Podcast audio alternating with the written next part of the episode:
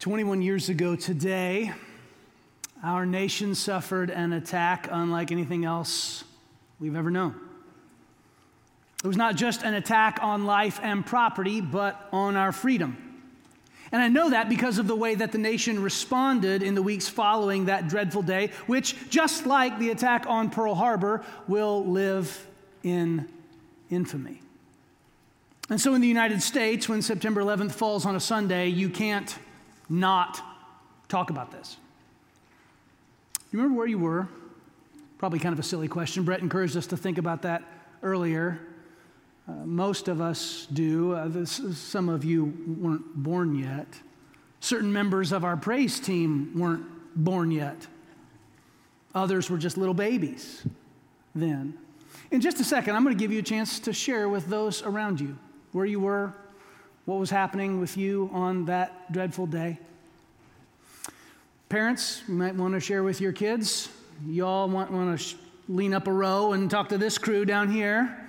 And we need to recognize in a church as, uh, you know, essentially uh, multicultural as Chapel Rock that we've got some people in our fellowship now who didn't live here 21 years ago. They weren't Americans yet then. And so if you happen to be seated near one of them, I would encourage you to be extra curious about their experience, uh, seeing it maybe from the outside. But we're going to take a second and, and share our experience. I think that that's just part of how we should remember this day, right? Is to retell that story. And then in a little bit, I'll tell you mine. So take a second and share with those around you where you were when the towers fell.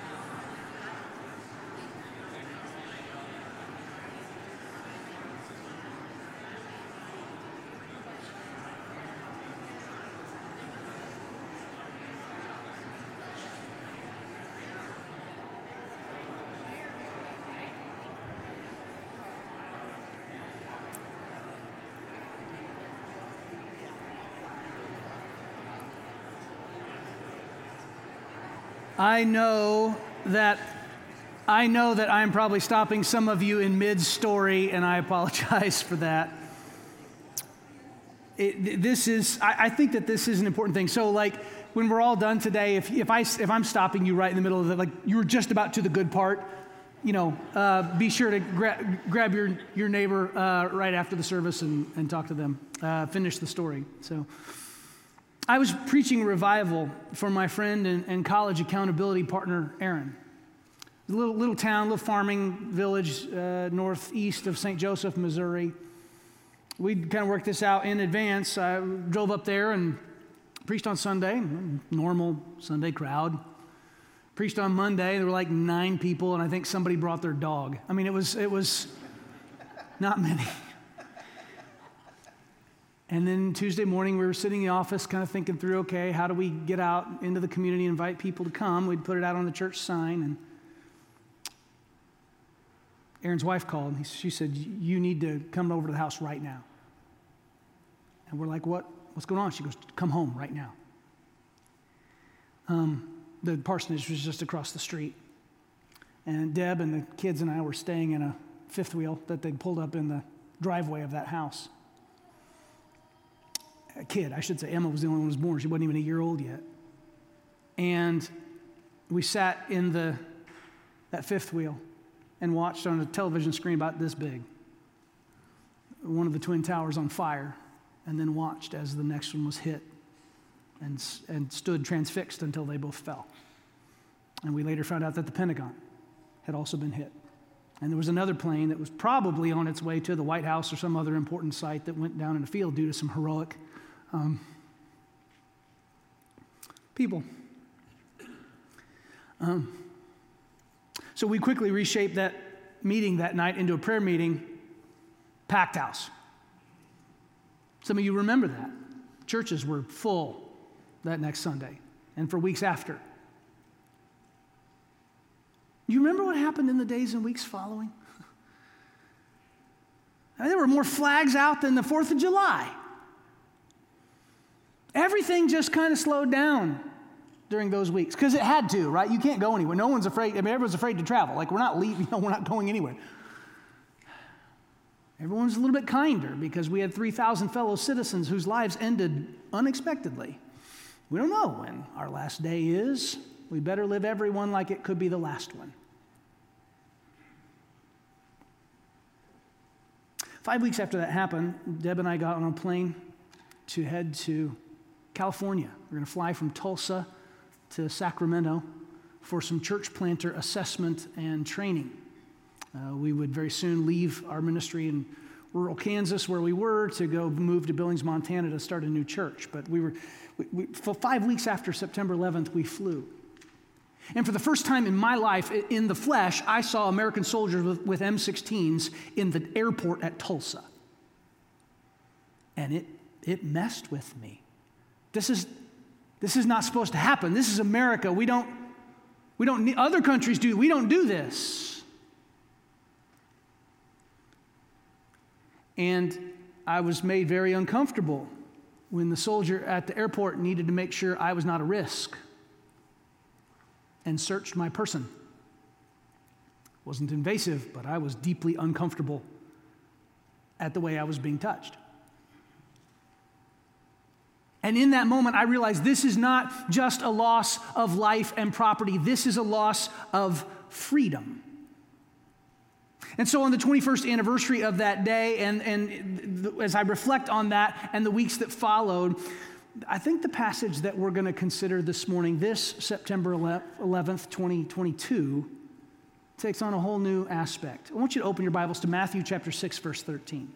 Matthew 6:13 is our primary text today. Thank you for being here. For those of us joining us online, thanks for logging in. Appreciate you doing that. It takes a little extra work for you to do church online. And I want to encourage you to do that extra work, right? So to fill out your online connection card, to be active in the chat, to really just engage, help us disciple you digitally. Again, if you're here in the room, thanks uh, for coming out this morning. Take a second and, and fill out your connection card. Kyle encouraged you to do that earlier.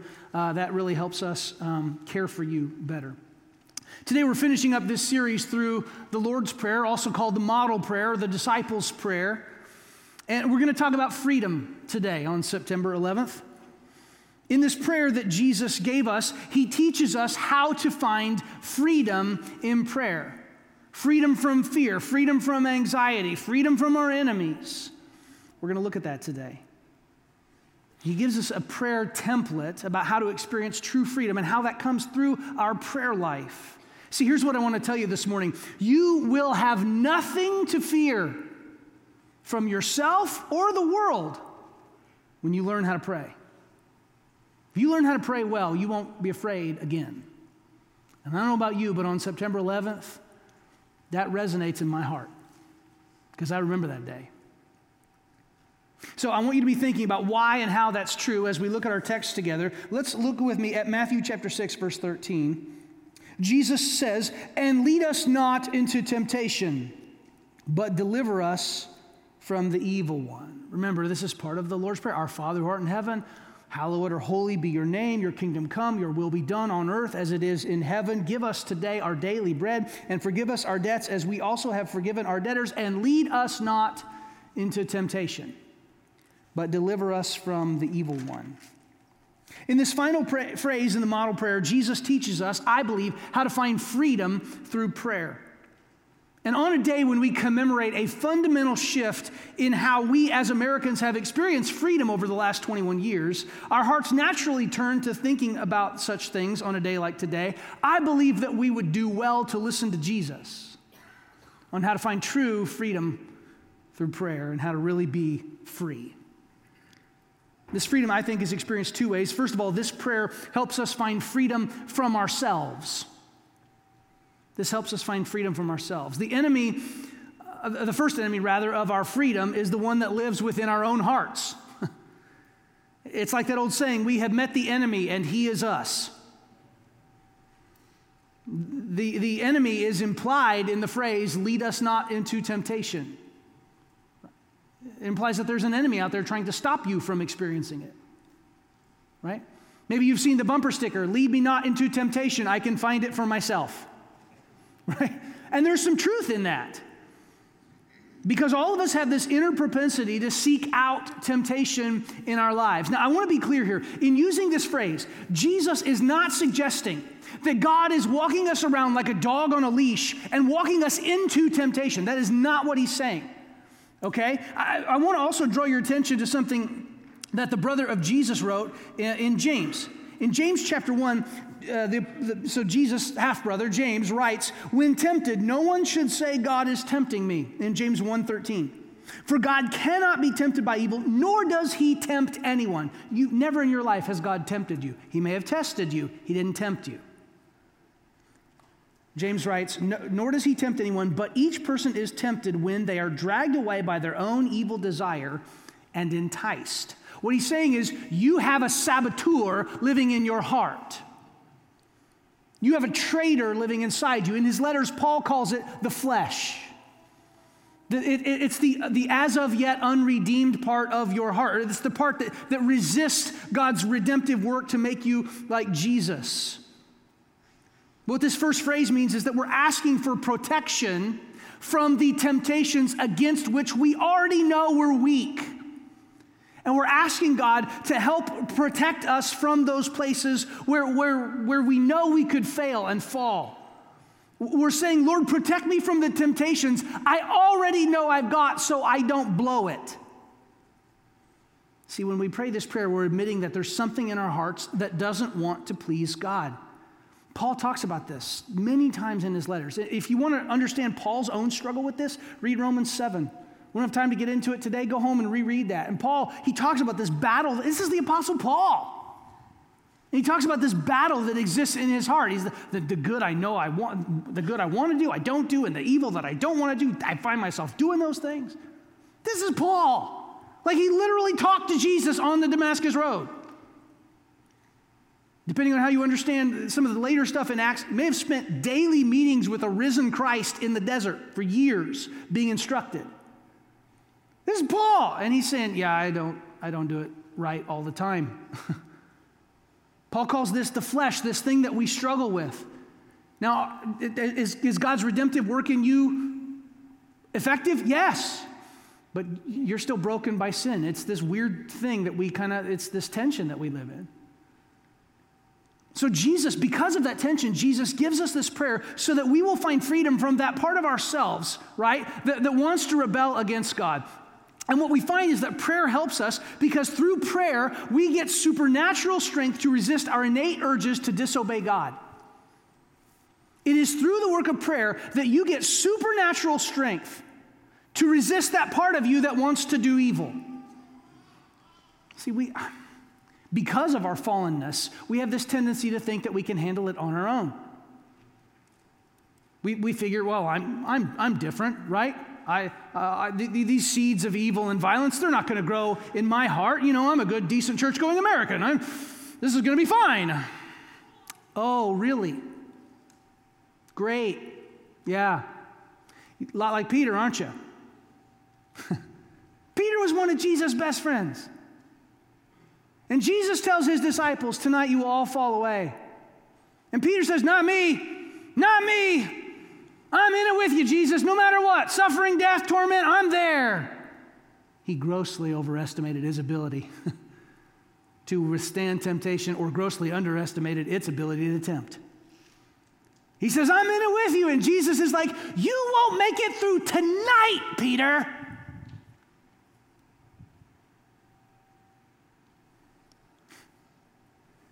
Anybody here in, in here like Peter?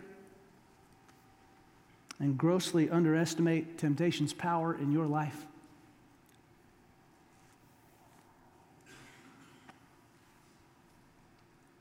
Have you ever said those words? Well, I'd never be tempted to fill in the blank. I've said those words. And you know what? I find myself thinking about that blank a lot after I say that. And wrestling through that. I find myself thinking about the very sin I thought I was immune to. Jesus gives his disciples this prayer so that they can find freedom from the traitor and the enemy that lives in their own heart. So, how's that work? I think there are a couple ways. First is that this prayer frees us when, when we pray against that which is tempting us by God giving us self control. The, the way that this helps us is, is that God gives us self control. I want you to look with me at Galatians chapter 5. Paul writes to the Galatian church, So I say, live by the Spirit, notice capital S, right? Holy Spirit, and you will not gratify the desires of the sinful nature, the flesh, that part of you that struggles against God.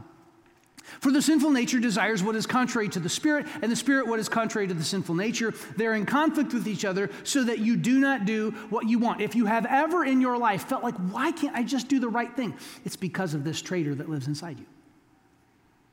Right?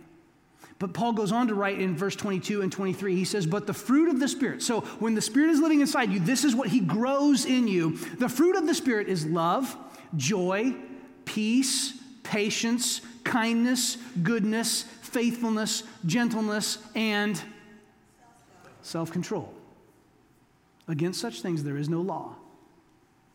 We are promised by Jesus that the Holy Spirit, when He comes into your life, and when you accepted Christ, you got the Spirit. You got all of it you were ever going to need.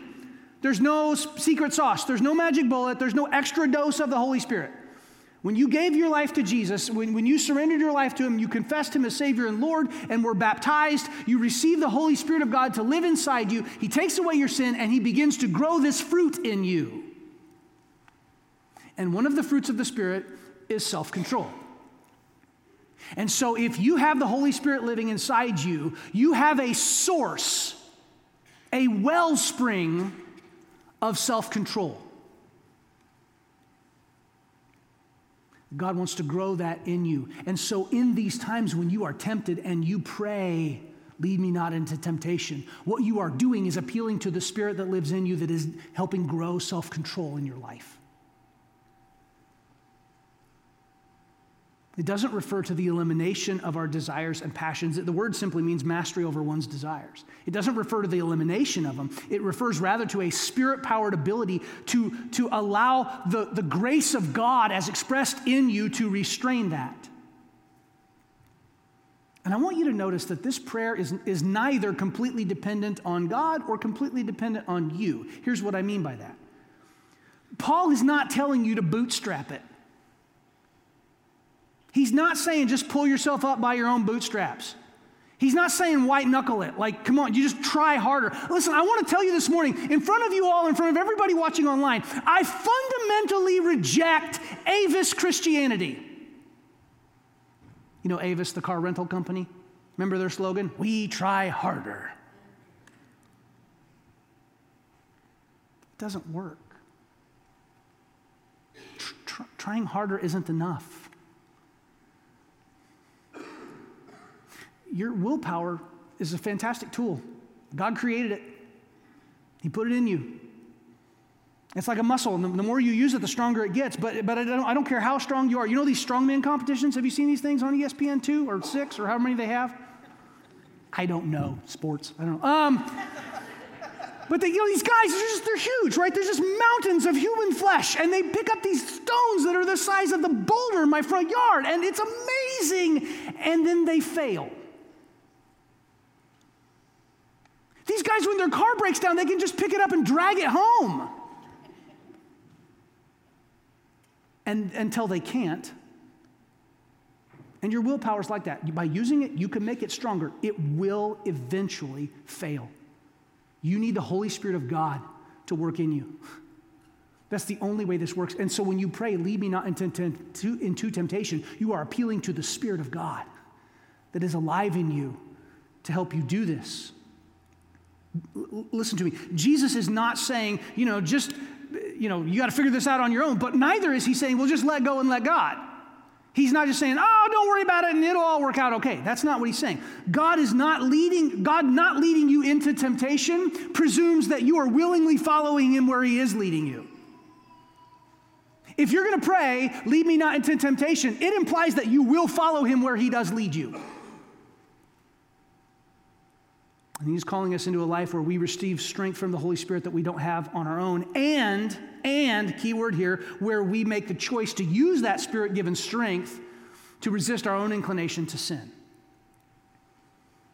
So prayer frees you by growing self control in your life through the power of the Spirit. The second way that prayer frees you is by showing us the way of, to escape in the face of temptation. Paul writes something really critical in 1 Corinthians 10 13. He writes this No temptation has seized you except what is common to man. And God is faithful. He will not let you be tempted beyond what you can bear. But when you are tempted, He will also provide a way out so that you can stand up under it. Paul reassures us that all human beings share this experience. The writer of Hebrews says in, chapter, in Hebrews chapter 4, verse 15, that Jesus was tempted in every way just as we are, yet was without sin. And I want you to think, uh, church, it's so important that you think about this. Because some of you have been tempted with things I have never faced. I have, I have no way to, to um, you know, sympathize with you. I haven't felt the same thing. I, I can't. I, like I just, you've been tempted with stuff I've never faced. And maybe I've been tempted with stuff you've never faced.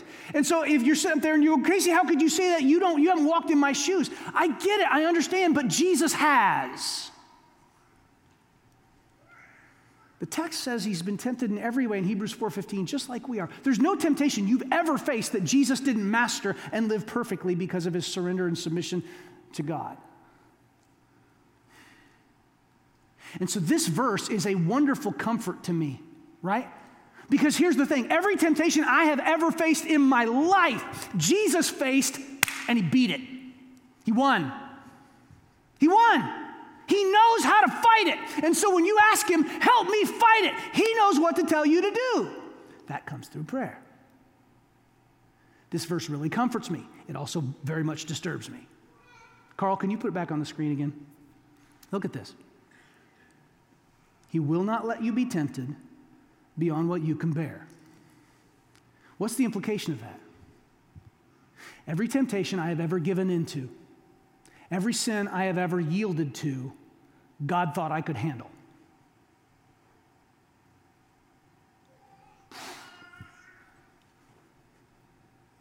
All God's people said, Ouch! Casey, you didn't tell me I was going to have to wear my steel toe boots today. You are stepping on my toes. You've been stepping on me all week, y'all.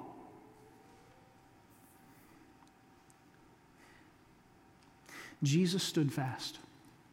And if you want to stand fast in the face of temptation, the only way you're going to do it is with Him through prayer. That is it. Your willpower might, it might take you way down the road. It will fail. That muscle will give out. so God is not the author of our temptations, but He does limit them. The, the Bible tells us He makes sure that there is a way of escape. And, and there's, you, you can pull the ripcord, right, and get, get out of there. And I believe that comes as a result of prayer. You know, it, it, do not think you can just handle all this on your own. You can't. You, you will fail to see the way out when it comes. God will provide it, though. That's what this text says. That he and He tells you, pray about it, ask for it, right? It, it might say, how do I do that? Well, it might literally be running from the scene. Like Joseph did in Genesis, right? Potiphar's wife literally run away. Out of here. I, I can't be here. Bye, you know. It might be calling a friend. Sorry, I did this. I'm, so, I'm, I'm old. I do this. So for you young people, it might be calling a friend.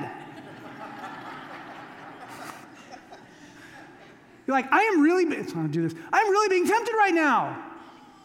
I'm you need to stay on the line with me so I don't do something stupid. That's okay. That's a way out. There's always a way of escape when you pray. God, the second way prayer frees you, He shows you a way out. See, the first enemy of our freedom is our own self. It's that part of our heart that rebels against God. Prayer gives us the strength through the Holy Spirit to resist those t- temptations. But that's not the only enemy we have. It's not the only enemy of our freedom. It's not just you. You see, we also need to find freedom from the enemy. We have freedom from ourselves, but we also need to find freedom from our enemy, Satan. I, I, I, said before, I think that some of the biggest enemy of our own walk is, us, right? We sabotage our, ourselves. But we also have an enemy who is mighty. He's not ultimate, only God is ultimate, but he is mighty. God is stronger yet, but our enemy is not weak, he is not powerless. And that's really what Jesus, I think, is talking about in the latter half of Matthew 6:13. Deliver us from the evil one. Now, some older translations say just deliver us from evil. But I think here it's very much in the, the Greek is, is pointing to the fact that this is personal. It's a personal evil. That, that, that evil has, has, you know, a personality, and it's the devil, it's Satan. The Bible consistently teaches that there is such a being, a real being as Satan or the devil, a fallen angel Lucifer, or whatever name you want to put on him, and he's got plenty. From the serpent in the garden in the first book of the Bible to the dragon in, you know, at the end of the Bible in Revelation, right? From all the way through, all 66 books point to this personal being. And you need to understand, he is God's enemy. He's not an equal enemy. God is that is infinitely more powerful than Satan, but he is his enemy. And he is against and hates everything God loves. What does God love? You. For God so loved the world, he sent his only son to die. He loves you. What's that mean? Satan hates you. He does not want, he's going to hell forever. He'd love to drag you with him if he could. Don't listen to his voice when he tempts. See, one of the interesting things that has come out of our commemoration of September 11th is that prior to this day, there were a lot of people in our culture who were saying that Satan is just a metaphor for evil, not, not, not real. And it's been interesting to watch them change their tune over the last 21 years. Like, oh, wow, there, there has to be some, some kind of force giving impetus to what happened on that day. So, what we find in this second half of our prayer for freedom is to be free from another kind of enemy. You see, in prayer, we find victory over the forces of evil in this world. Prayer becomes for us the place where we experience delivery and victory from the powers of evil that, that run all through our world. And these powers of evil are not just abstract concepts of evil, they go back to a real devil who is at work with numerous fallen angels, his demons in our world. And the, de- the devil and his agents are experts at exploiting human, weak be- human weakness and human behavior to further their own evil ends. I want you to think about this. Regardless of what you think about biblical timelines. If you view them as very literal, if you, regardless of what you think about it, we know that there's at least 6,000 years of recorded human history, right? At least. That means that the devil and his agents have had 6,000 years to learn how to tempt us. You think you could get pretty good at something if you practice for 6,000 years? Yeah. Yeah. And so when we pray, deliver us from the evil one,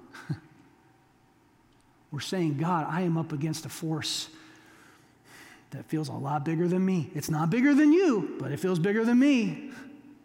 And I need help.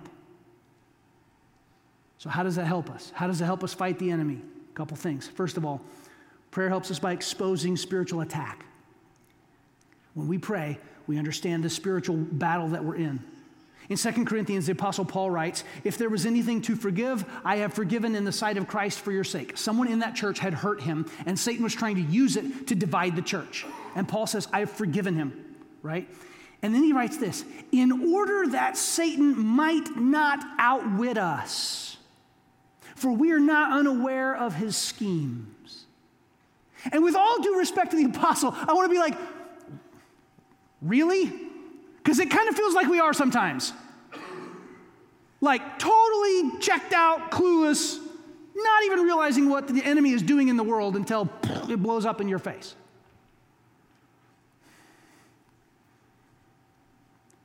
Now, it's really interesting because in this this is so cool, and I'm, I'm grateful to God for showing this to me. This verse, this part of the prayer begins with the word and. And lead us not into temptation. Well, what was just before it? The prayer about forgiveness that we talked about last week. I don't think it's an accident that it starts with the word and. And Paul is telling us here, I have forgiven this guy so that Satan might not outwit us. If you want to resist temptation and you're holding something against somebody, you're not forgiving them, you're just going to get pounded with it until you let that go. And is there for a reason.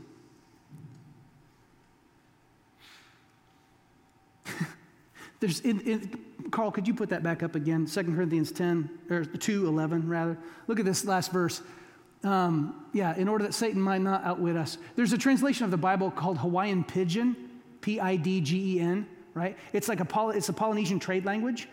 and if you look up this verse in Hawaiian Pidgin, it says, Satan's one sly bugger.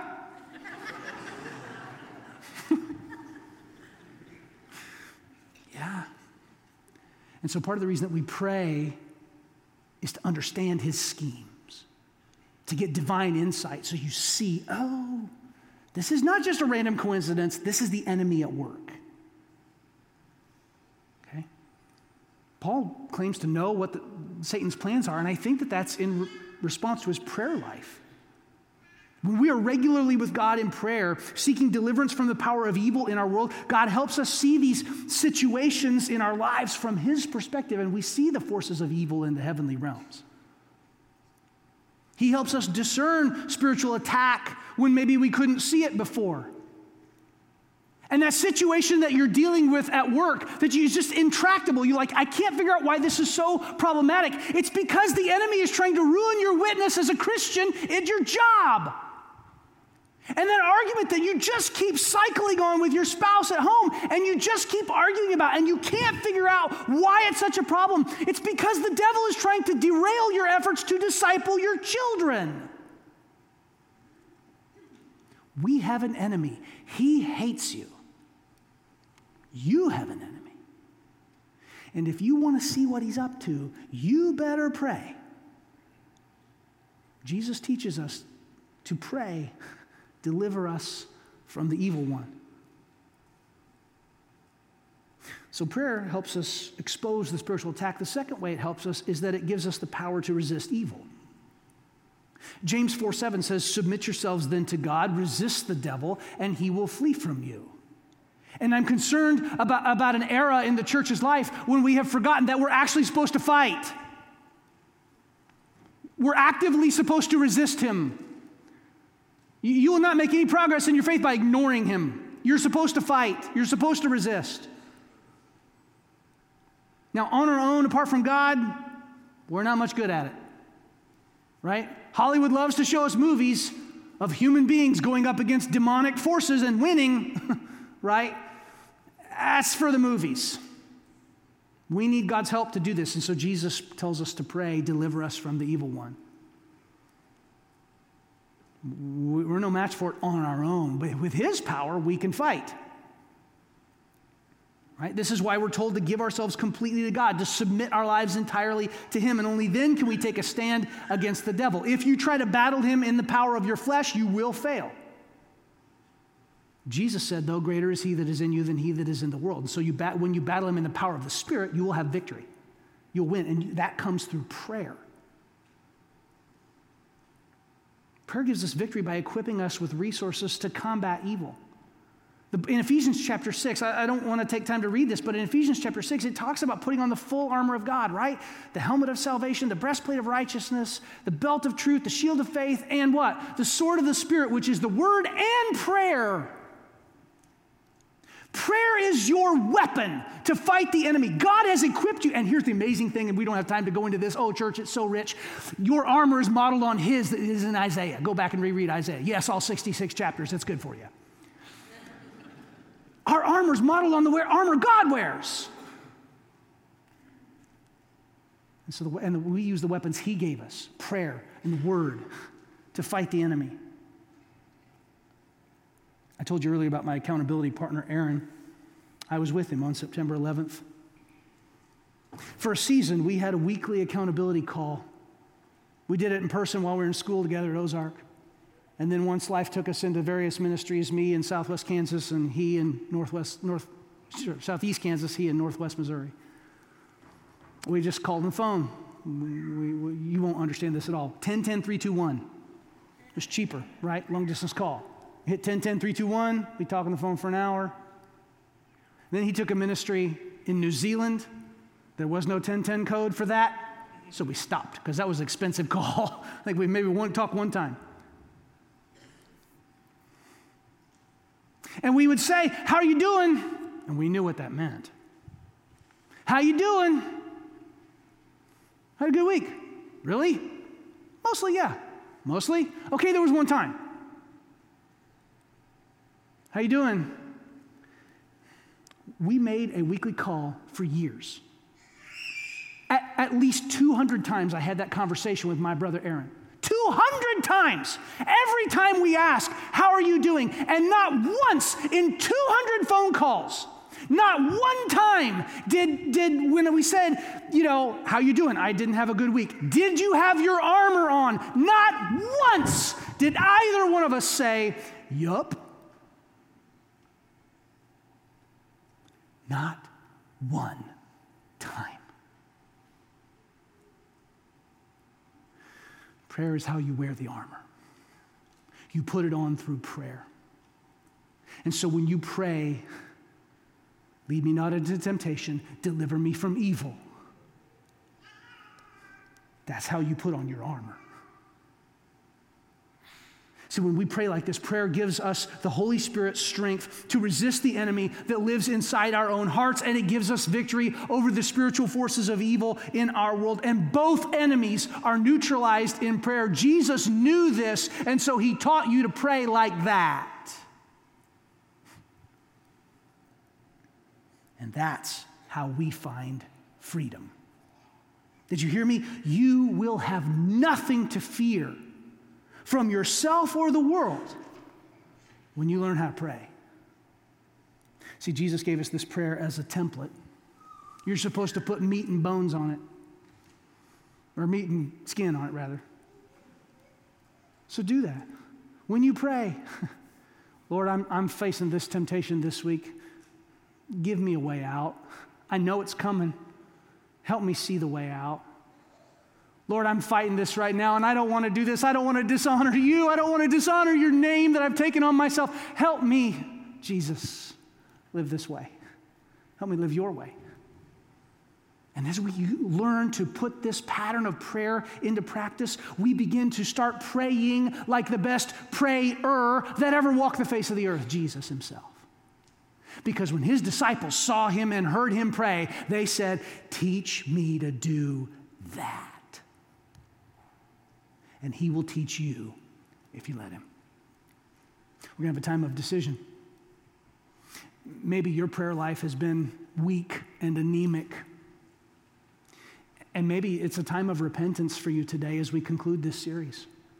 To say, Jesus, I, I've, I've been a really lousy prayer. I want to be better at it. Help me learn from you. Take these lessons over the last three or four weeks and root them into my heart. Maybe you're here this morning and this has been convicting for different reasons. You've had a, a, a, sin that you haven't been fighting at all, it's just beating you up and taking your lunch money every day.